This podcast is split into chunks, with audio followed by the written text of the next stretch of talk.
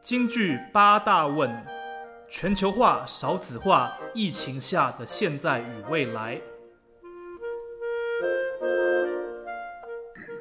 我觉得我们其实这个访谈，或是我们这个对谈的目的，呃，可能就是稍微大家集思广益一下，然后看看有没有蹦出什么新的火花。就是对呀，对哎，这个产业现在，呃，我们要怎么样来让这个产业变得更好？如果如果这是一条该走的路的话，是那 OK，现在大家都知道，我们在一个这几呃这十几二十年来，全球化的速度越来越快。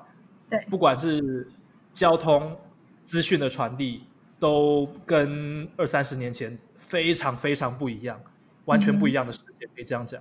那这我们也知道说，京剧它毕竟是一个中国，我们就说大陆好了，大陆发源的东西。那呃，台湾的京剧基本上也是我猜想啦，是老一辈的人从那边带过来的。那慢慢在这边继续呃开班授课，往下发展。嗯，呃如果如果我说错的话，你再纠正我。不会不会，对，所以现在我们就假设说，哎，现在两岸关系也呃，我们假设它有慢慢变正常化，对对对对。对那，happy 至，少至少这个译文交流是有越来越频繁了。那我们对也经常有什么天津京剧京剧院啊、北京京剧院来台演出，对呃，或者是我以前看过的豫剧，它也是大陆的，我忘记是哪一个省份的豫剧院了。对嗯那就之后我们理论上会有越来越多的对岸的优秀团体来台湾演出。那台湾自己要继续制作京剧的话，我们做出来的京剧跟他们比起来，还会有竞争力吗？那我们呃观众还会还会有一有理由要选择台湾本土制作的的的京剧吗？如果说他有这么多菜在盘子上，他他他要怎么选？那我们要怎么跟对岸差异化呢？好，因为因为盛祥讲的这个是一个很很重要的问题。其实其实呃，我我不晓得这个，可能很多观众他不会理解说这个传统戏曲表演艺术为什么会有对岸跟台湾本土这个竞争的问题，所以我稍微讲一下。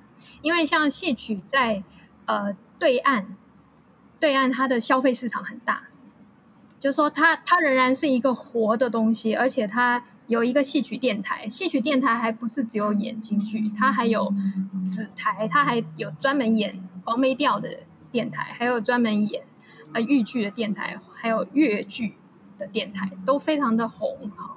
所以，所以在对岸的这种戏曲市场，它完全是一个非常 alive，就是它它有它有一个整个产业链就在在里面。所以，如果以这个 business 来讲的话，它其实是一个非常有有呃，应该是说它因为有无数的竞争，然后好的演员呢，从小练到大，他就在戏曲里面，他就要进这个窄门。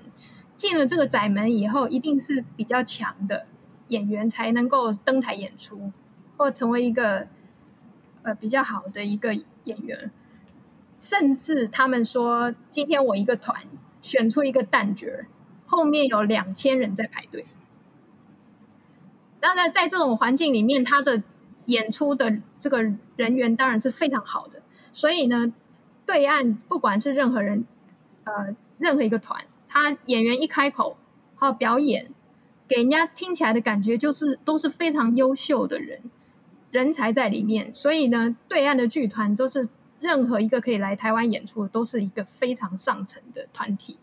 所以呢，盛祥才会觉得说，呃，这对台湾的戏曲团体来讲，这会有非常大的压力，也就是说，我们很难跟他们竞争。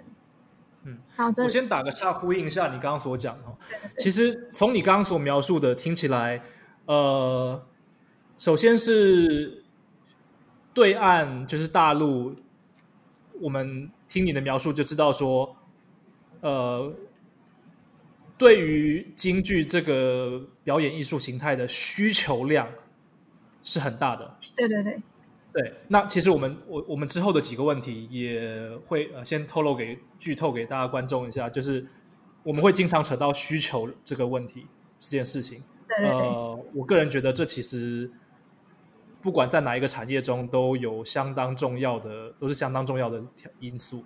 那再来就是说，我们听起来你所描述的京剧在大陆的状况，其实就很像是呃歌剧在欧洲，或者是百老汇音乐剧在美国的状况。就我听起来，没错，它对有电台吗？有专门播放它的电台。那这个产业有分一线、二线吗？有。呃，纽约百老汇它还有外百老汇，那你还有更 local 的小剧院。你先你先从这个小联盟开始慢慢打，才能打到大联盟。那没错，你然后同一个角色，你一个人不演了，后面还有几百个、几千个人在等着排队要补上来。对，没错，所以它已经是一个很完整的，因为需求量够大，所以支撑起了很完整的这个整个产业这样子。没错，从学校教育一路到呃专业舞台这样子。到甚至到周边产品，对，嗯，好，没错。但是但是但是台湾呢，相对而言，我们来看台湾的情况。台湾一方面这个需求的环境是总人口我们就不多，对。假设台湾有两千三百万人，哈，有几个人在看京剧，可能可以数得出来。但是对岸 对岸可能就是超过我们全台湾的人口的人都看戏。所以，所以这就会有一个很大的差异。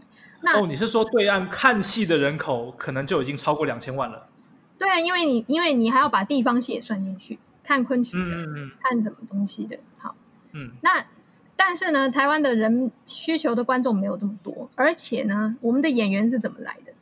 就是他是必须要进特殊学校，就是戏曲学校嘛。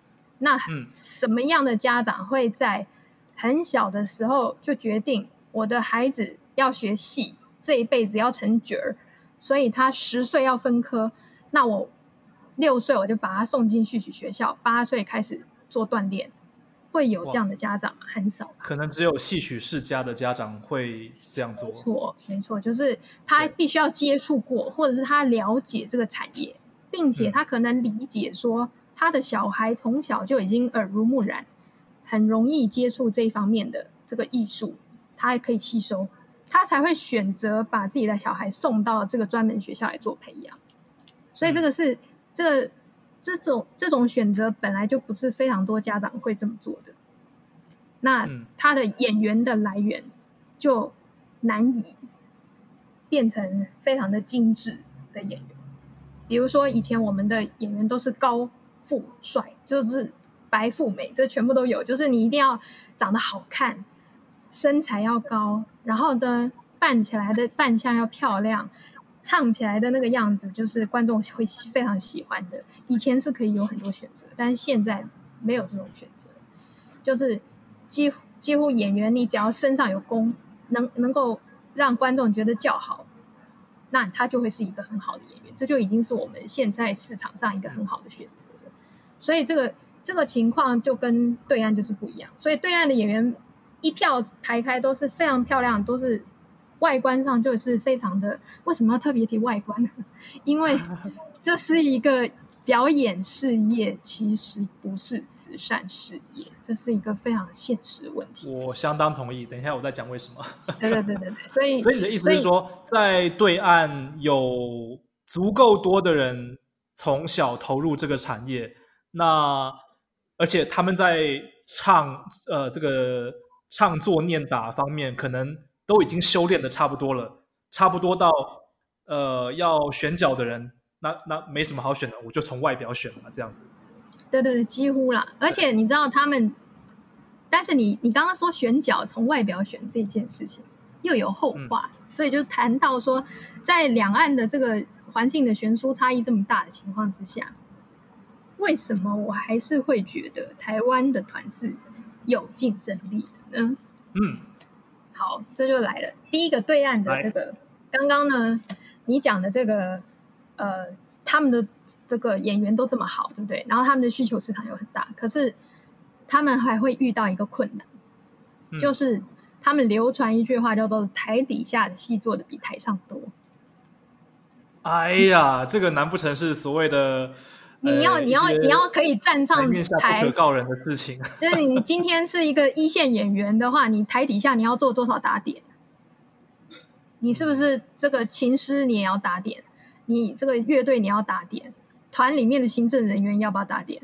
你整个环境你要不要打点？前辈的老师教你的时候，为什么选你不是选他呢？你们两个一样好，或者甚至是十五个人里面都一样好的情况之下，为什么单选你今天晚上来演主角？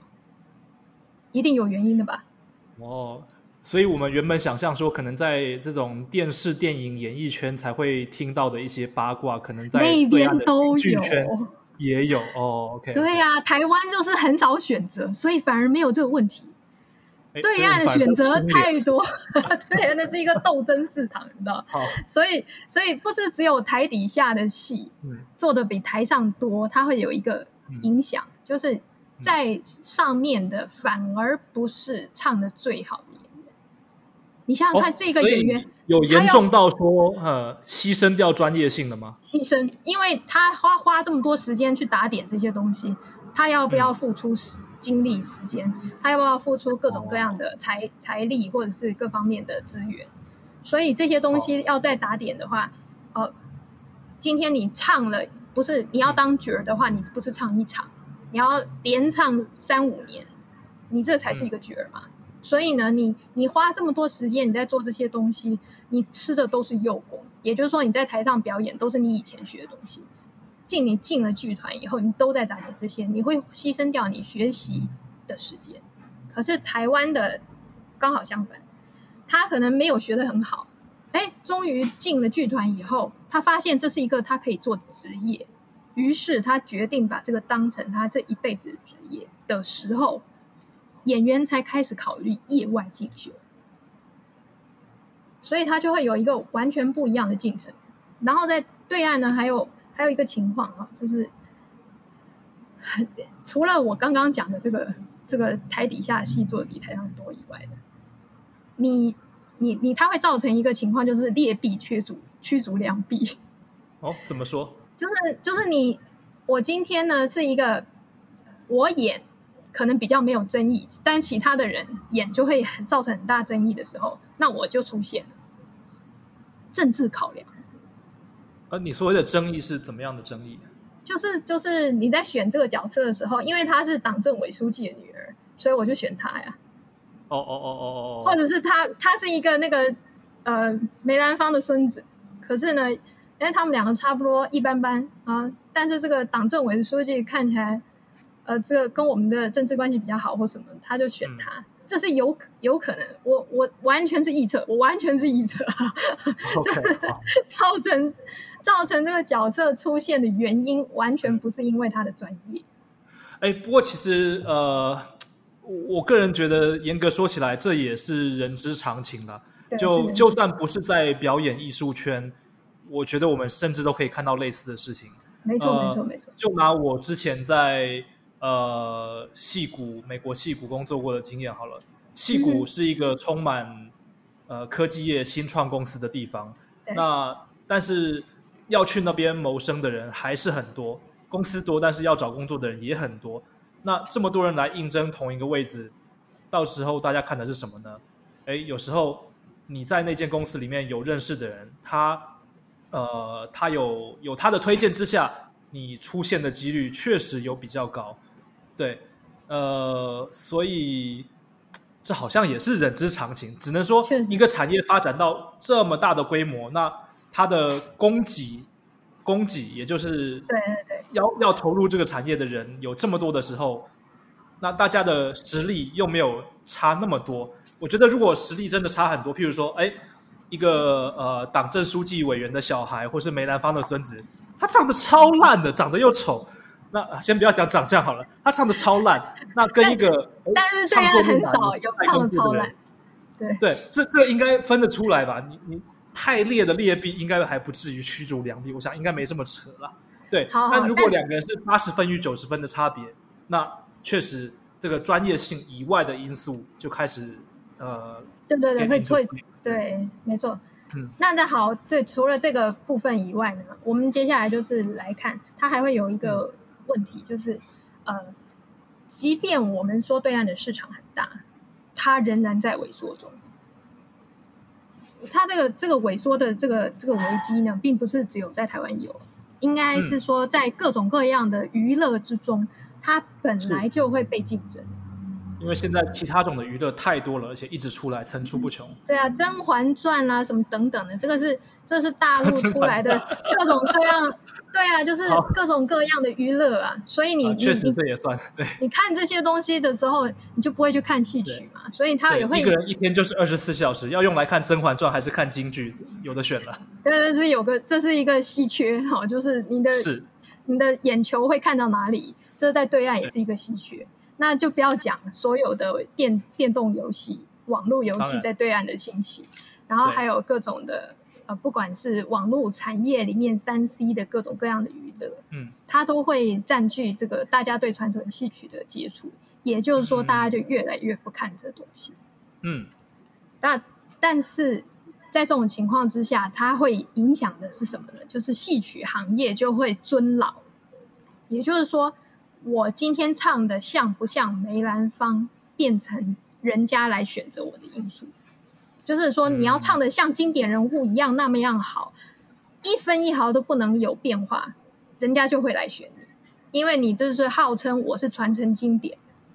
嗯，那这种这种号称呢，会造成一个很严重的影响，就是戏曲就不求新求变，而是尊古尊老为一家之言的这种环境变化。哦，它这个这个会影响到这个艺术的发展。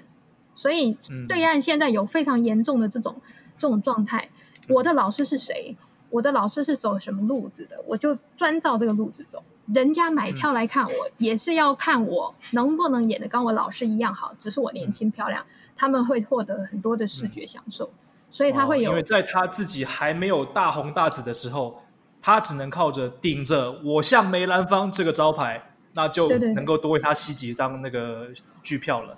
对对，确实是这样，而且而且他会不能乱改，你乱改的话，人家说你改戏，你走走的这个是什么东西啊？这不是不是我老老路子，我没听过，这不是。当一个艺术它的市场是不断在扩张的时候，它就会求新求变，因为观众要看的是新的东西，更多的享受，更多的变化。可是当一个市场是在萎缩的情况之下，这个艺术，对对，它就会变成是我从。一定会卖票的下手，我从一定好看的下手，所以最后这个就跟好莱坞现在拍电影也喜欢拍续集一样，确实，它有确保的票房收入。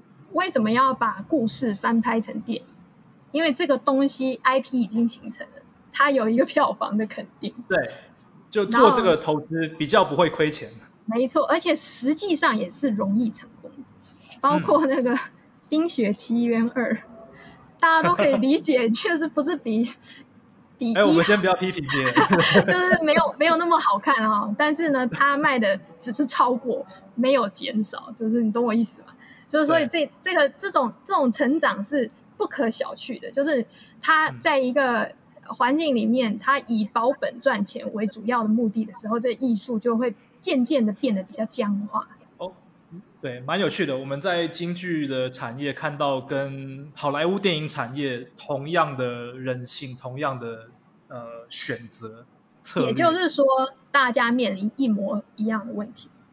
对，就是娱乐选择太多了，所以我要做一些确保我能够赚钱的策略选择。没错，没错，没错。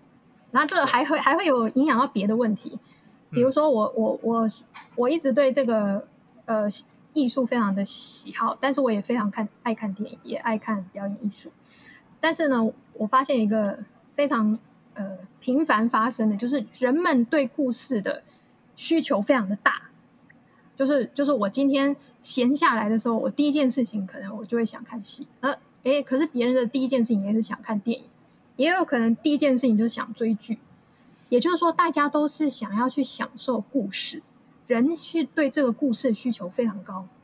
但是呢，每一个人选择的虽然不一样，可是我们渐渐的变成一种平板化。我们想要赶快知道剧情的发展，赶快知道结果。但是我不需要，没有想要像以前一样，我想要知道他为什么爱上他，嗯，他为什么会踏出这第一步？嗯。这确实也是一个科技化造成的无可避免的呃人的变迁。我觉得，就是现在我们有太多的 YouTube 短片，我们有手机简讯，有 Facebook 状态，这些都是简短、快速吸收的讯息。那我们确实比较不像过去的人一样，可以呃花时间慢慢把一整本书看完的。这个连我在我自己身上都感觉得到，这个确实对，所以慢慢的呢，它就是精致化的这种艺术，它就会做一个转变，它会变得比较多新奇的东西进来。可是是不是那么深刻，就不需要了，因为我我深刻不会卖钱。可是呢，当我《冰雪奇缘二》出来的时候，观众会进来想要看的东西，跟它的一绝对不会差非常多。对，当这种情况下，我就会卖钱。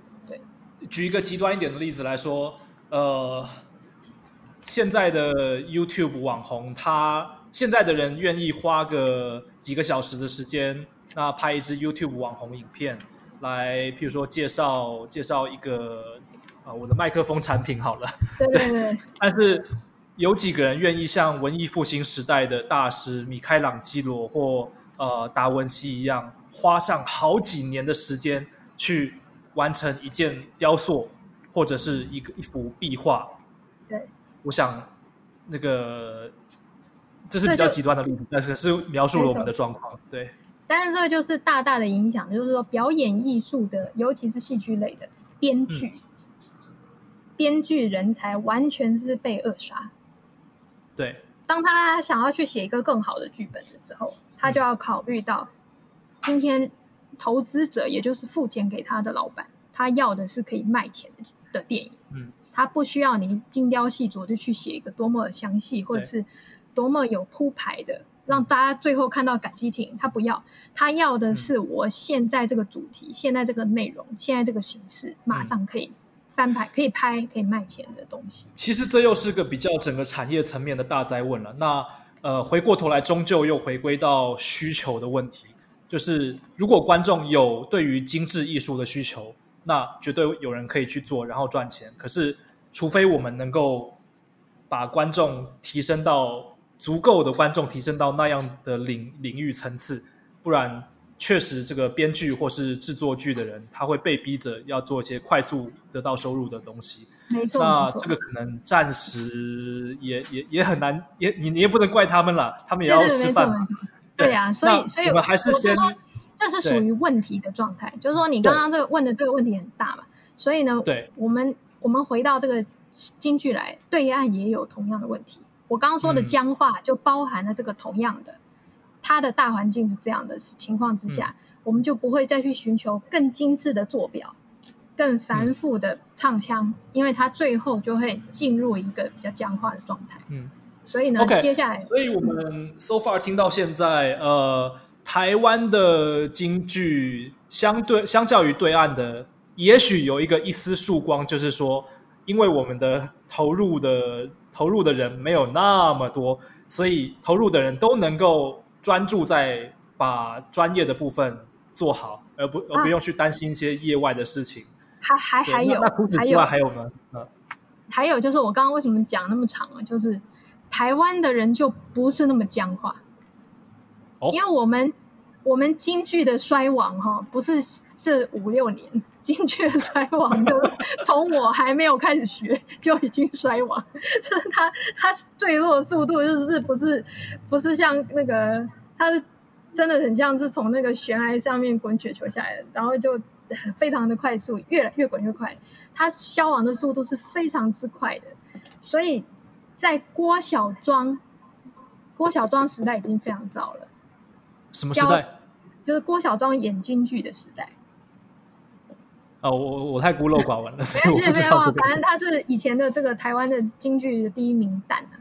好，但是呢，那那个时代他就已经开始露出败相，所以他们也是一样。呃，就是他到后来，他们就要做了各种各样新的变化，不管是去对岸取经，或者是去。跟所有其他的东西取经，因为他们的竞争者是什么东西？叫做彩色电视机。嗯，这是一个很恐怖的竞争者，就是 你现在任何一个人只要有了一台彩色电视机，他就很难再想办法去看戏曲。这是当年他们面对的极大竞争对手。那我们今天这个竞争对手只是发展成那个八爪章鱼，就是比如说网络啊啊什么手机啊、视频啊什么这一类的东西。我们今天的竞争对手只是更厉害这样。好，但是当年第一波受到他们这个彩色电视机冲击的那一群演员，才是真正的那个，就是第一个被受到很大冲击的人。那他们在那个环境之下。呃，他们就是想尽办法跟他做竞争，所以那个时候的演员想第一个做的事情就是他的故事就变得非常丰富，变得非常的呃呃贴近人性。这一件事情很重要，因为我们台湾是民主社会过来的嘛，所以我们的思想就是比较开放，然后会有各种各样的可能。比如说这个杀妻杀夫的太太，她可能有说不出来的苦衷。所以会呃有有一部非常有名的那个那时候的电视剧，就是他把这个过程演了以后，大家到最后大家是认同这个杀人犯，他之所以会杀了她老公，是因为怎么样怎么样。好哦，OK。所以这种题材在对岸，我怀疑到目前是嗯未必能够接受。第一个他暴他暴力血腥嘛，然后同一时间它。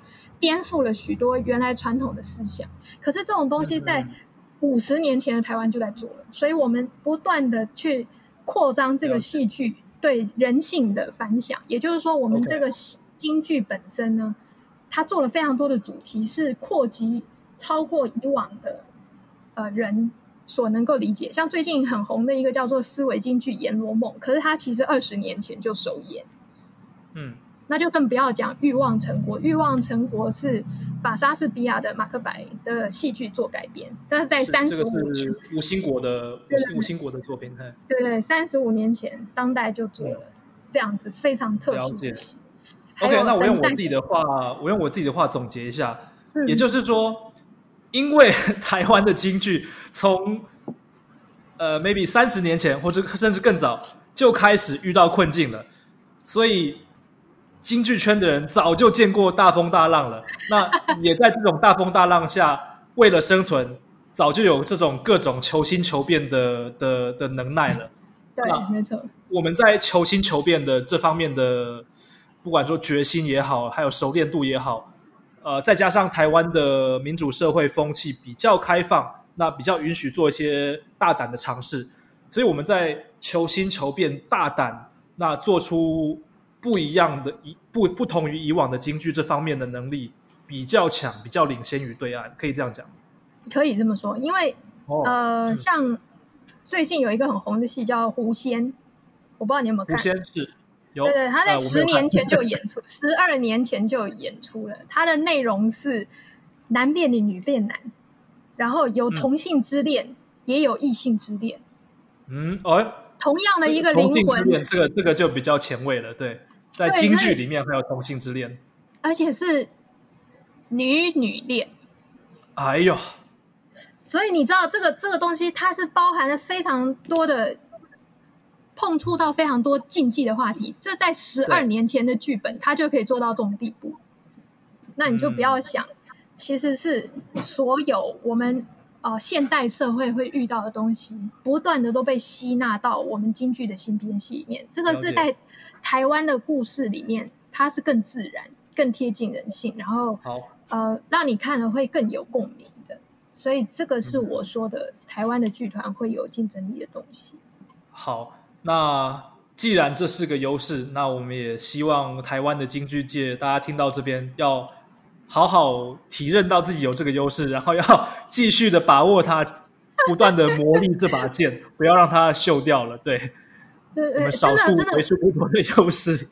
刚刚我讲的这些是很很很成功的例子，我再提一个很成功的例子，但是我好，我也非常觉得很有争议的，就是那个艺兴戏剧团的《千年》，他是歌仔戏哈，然后呢，他演的这个千年的故事是《白蛇传》的后续，《白蛇传》大家都知道雷峰塔倒塔，对，古代的演法就是说是呃这个小青去倒塔。然后把他的姐姐就水淹金山寺，对对对，但是呢，他这个千年的演法他是这样，他的他生了一个儿子，叫做许梦娇，然后这个许梦娇是由许仙的姐姐养大的，然后呢，他就一直想念他的娘亲，所以他恋母情节。然后倒塔是许梦娇去倒塔的，然后最后他们他遇到这个白蛇，白蛇以为他遇到许仙，怎么你都没有变老，好帅啊，跟我当时你遇到的你一样哈。白蛇是这么想的，然后许是儿子，对，然后许梦娇就趁这个机会，因为她本来就恋母情节，你知道。于是她就娶了他娘，这都可以演京剧啊？是不是？不是，这是这演歌仔戏，但是你知道这个主题是非常之禁忌，妈妈嫁给儿子。这这个被老我们台湾老一辈的人看到，会不会不会呃？超强的！我跟你讲，这个这个戏竟然他们能接受吗？我跟你说，这其实很很奥妙。艺兴戏剧团做的这个真的是大胆的尝试，包括他碰触的这个话题本身也非常的禁忌。重点是这个编剧竟然可以做到后面，你观众是感动的、流泪的出场，你未必认同这个，未必认同这件事。而以戏剧来说，他成功了。没错，所以我觉得这个非常的重要，就是说，嗯，我们不需要认同这里面的任何一个角色，我们也不需要认同这个。这个戏所提出来的问题，价值观，对，但是我看完这个戏的时候，我获得的满足是一样的。当这个时候，戏剧它就是爽。哎，等一下，也不只是爽，你就是 moving，very moving，就是你你你被感动，不管是什么样，笑也是一种感动，哭也是一种感动。你在这种情况之下，你会去思考非常多人生的问题，那这个戏剧的艺术价值就非常高。完全同意，完全同意。对，那其实呃，那这边我就要又要举百老汇的例子了。